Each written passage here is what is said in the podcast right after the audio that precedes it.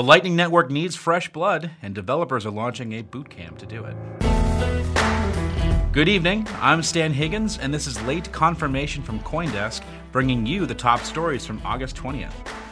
A U.S. Bitcoin trader has been indicted for alleged money laundering. And this week, the U.S. Securities and Exchange Commission is going to decide the fate of yet another Bitcoin ETF. And today we'll finish up the podcast by speaking with Coindesk reporter Brady Dale about the strangest crypto collectibles or non fungible tokens that you can imagine.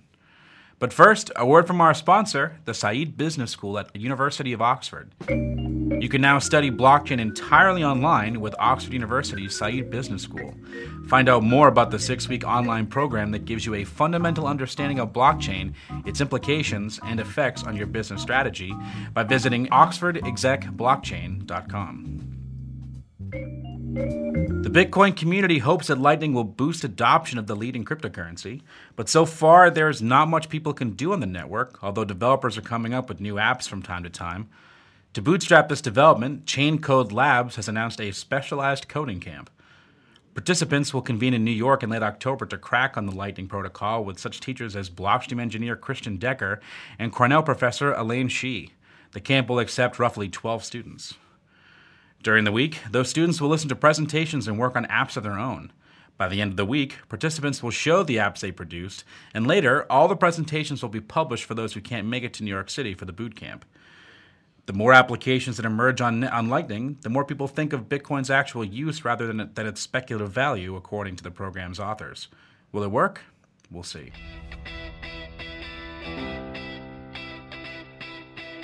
A 21 year old American crypto trader has been arrested and indicted on money laundering charges in California. Prosecutors allege that from January 2015 to April 2016, Jacob Burrell Campos sold about $750,000 worth of Bitcoin to 900 individuals in the U.S. via his Bitcoin exchange service. Burl had not registered the exchange as a licensed money transmitter, and prosecutors say he intentionally ignored anti money laundering measures, according to court filings. Also, in order to fund his business, Burrell wired at least $900,000 from his bank accounts in the US to Hong Kong based crypto exchange Bitfinex to buy Bitcoin. And lastly, he's charged with smuggling around $1 million from Mexico into the US. Campos is being held without bail. And finally, the SEC is going to decide the fate of two proposed Bitcoin ETFs from ProShares by this Thursday. The Bitcoin ETF and short Bitcoin ETF proposals must get uh, the verdict by the end of the week on August 23rd. Unlike the decision on the VanEck SolidX Bitcoin ETF, which was delayed earlier this month, this one cannot be delayed any further under the SEC's own rules. The ProShares ETF proposal was submitted last December and stipulates that the ETF's value will be determined by the Bitcoin futures contracts trading on e- CME or the CBOE Futures Exchange, according to the filings. Previously, the ProShares Trust asked the SEC to withdraw a proposed rule change filed in December 2017 after the regulator pushed back against a number of other ETF proposals. However, the SEC later announced that it was considering the futures pin proposals at the end of January. The most important conference in crypto comes to Asia this fall. Coindesk's Consensus Conference lands in Singapore on September 19th and 20th.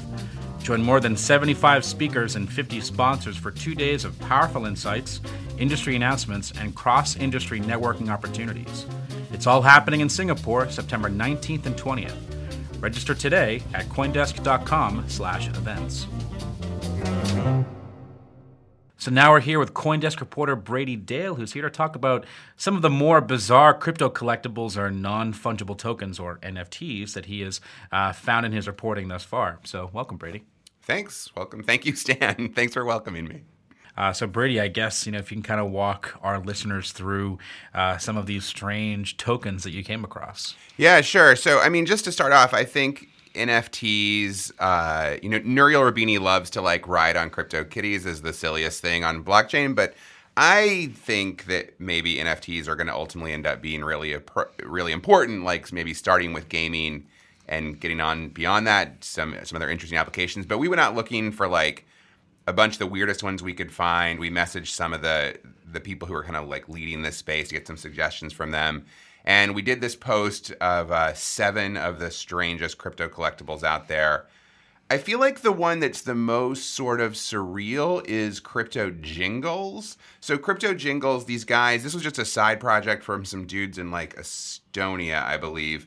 Uh, and they, uh, Serbia, sorry. Um, they started this company, they started this project where they, they took 100 sound samples and put them up and then let people mix the sound samples any way they wanted to make jingles. And then if they paid a little bit, that jingle got logged on the blockchain permanently, and so no one else could make that specific combination again.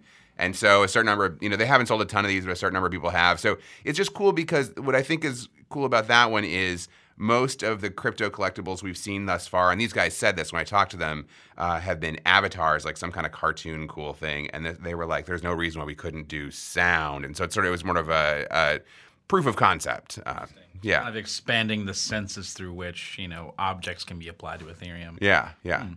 Um, so would you say that was the strangest one you found, or if you had to pick one? well, I mean, where this started, I mean, and I hope folks out there aren't like offended by us saying this, but just you know, kicking around ideas in the in the office, where it all began, and we say this in the story, is when we discovered crypto titties. Uh, which is obviously a rip on crypto kitties. And there's actually two of these out there. Spank Chain, which is a company we wrote about a while back, is also doing a side project by that name. But this one is more like um, this one's more like Crypto Kitties in that they're like cartoon boobs, and uh, there's all kinds of. Uh, they're not. They're male and female boobs. Some of them have like sex sextuplets. They're all these different colors, and in theory, at some point. Uh, they did this contest, and if people had participated in the contest more, proceeds from it were going to benefit uh, women with breast cancer by getting them uh, getting them like CBD oil and stuff. Of course, it would be mm. pot related because this is crypto. Uh, but but they discovered that like people weren't super into this, uh, which is maybe not super surprising. So it actually hasn't done nearly as well as like some of these other projects that are on here, which I think actually have been like you know decently popular, showing like uh, signs of growth. Hmm.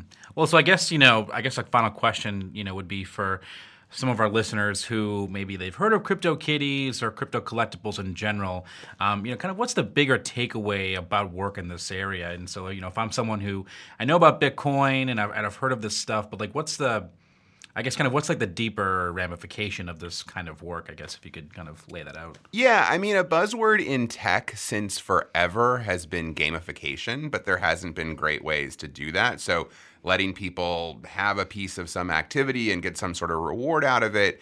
I think NFTs are a great chance to see. We'll see more interesting gamification applications on the internet, and then you know, and if, even if that's a little too abstract, if you know anything about the world of video gaming, you know that like buying and selling digital items is like a huge market. Mm-hmm. But the problem with those digital items typically is you can't own them past whatever game you bought them for and NFTs open up the possibility of digital items starting to like move across lots of things. I think NFTs will be bigger than that, but it only takes knowing like how much money is spent on digital items and games to understand that like that alone is enough to make this a pretty big industry eventually. Hmm, interesting. All right. Well, we'll have to keep our eyes on the world of NFTs and crypto kitties and all the other things. So, thank you, Brady. Yeah. Late Confirmation is brought to you by the Said Business School at Oxford University. Master blockchain strategy online with the six week Oxford Blockchain Strategy Program. The program gives you a foundational understanding of the core concepts of blockchain. You'll gain insight into how it will affect the future of your industry and organization, drawing on expert opinions and multiple blockchain use cases, allowing you to develop a strategic roadmap to incorporate blockchain into your business strategy. Find out more at oxfordexecblockchain.com. For more on today's stories and to subscribe to our newsletter, check out Coindesk.com. You can follow us on Twitter at Coindesk, and if you're enjoying the show thus far, please rate and review us on Apple Podcasts or wherever you listen to podcasts. For Coindesk, I'm Stan Higgins, and this has been Late Confirmation.